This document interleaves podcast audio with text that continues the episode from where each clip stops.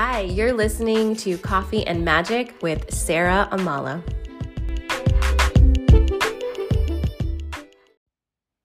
Hey, good morning. It is Monday, May 3rd. It's the first full week of May.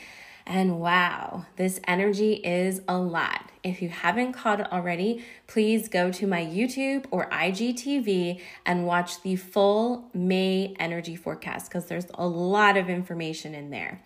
For today, for this morning, the first thing we're going to talk about is duck energy. A lot of you guys have been sending me messages and pictures of all the ducks that have been showing up in your life, walking up to your front door, hanging out on your roof, and many other ways ducks are showing up. So, what's the deal with the ducks? Well, thanks to a friend who sent me the definition this morning, I am sharing it with you today.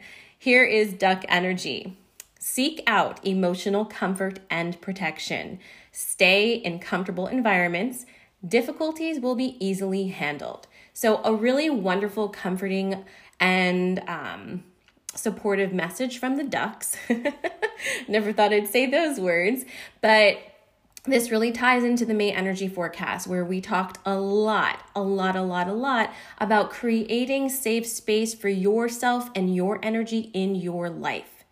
Chaos is going to be happening. This month is leading up to a big one. However, you don't have to be chaos. Chaos doesn't have to live in your bubble, in your home, in your energy circle. So, duck energy is here to remind you about that. Seek out what comforts your emotions. Feel protected. Stay in places that feel comfortable and supportive and loving for you. That's going to be very important. We all need to be grounded in our safe, supported places of love right now. We also talked this morning about self definition. So, in a nutshell, self definition is the process of going back into your life and seeing the places where you took others' definitions of you or projections as part and parcel of who you are, right? When we are children, and people tell us who we are, we don't have the knowledge of life or humanity to realize that we don't have to take that as reality. We don't have to take somebody's ideas about who we are and make them who we are. But we're children, we don't know that. So when you are told something as a child, you typically take it and it integrates into your being and you believe that about yourself. Now is time for pulling back and saying, okay, what parts of me do I actually feel are me? And can I now start to define my own self based on my own belief systems and based on how I actually feel about myself and my life? And can you hold space for others to do the same? We are not static beings. For whatever reason, we have been trained and ingrained to believe that staying consistently the same is a virtue.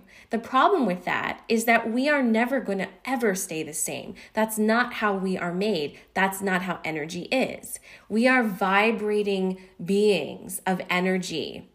Our skin itself, which is vibrating at a lower frequency than the rest of our energy, is literally holding our energy into its specific form in the physical reality. So, within, underneath our skin, is all of this energy just moving around and constantly shifting and changing and reacting. So, from one moment to the next, no, you're not the same person, and that is okay. What can stay the same, what can remain consistent and steady and true? Your heart center, your heart. And when you are acting from your heart space, softening that area and allowing that to be the core of your being, everything else is aligned and falls into place.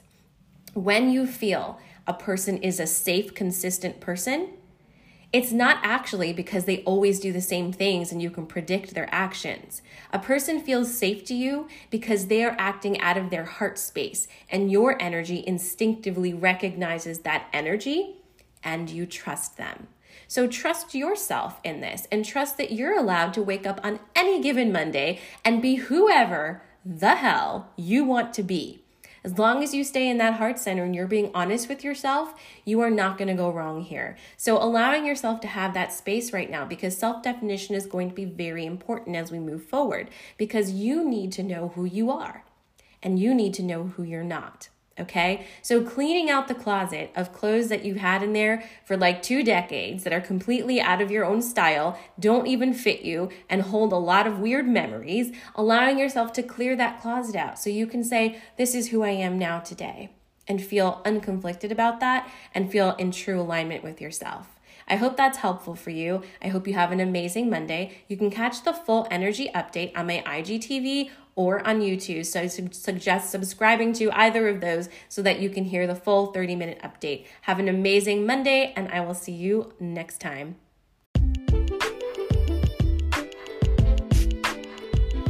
Thank you so much for listening to Coffee and Magic with Sarah Amala. I hope you enjoyed your time. Please be sure to click the link below and learn about Restoration, our spiritual support community.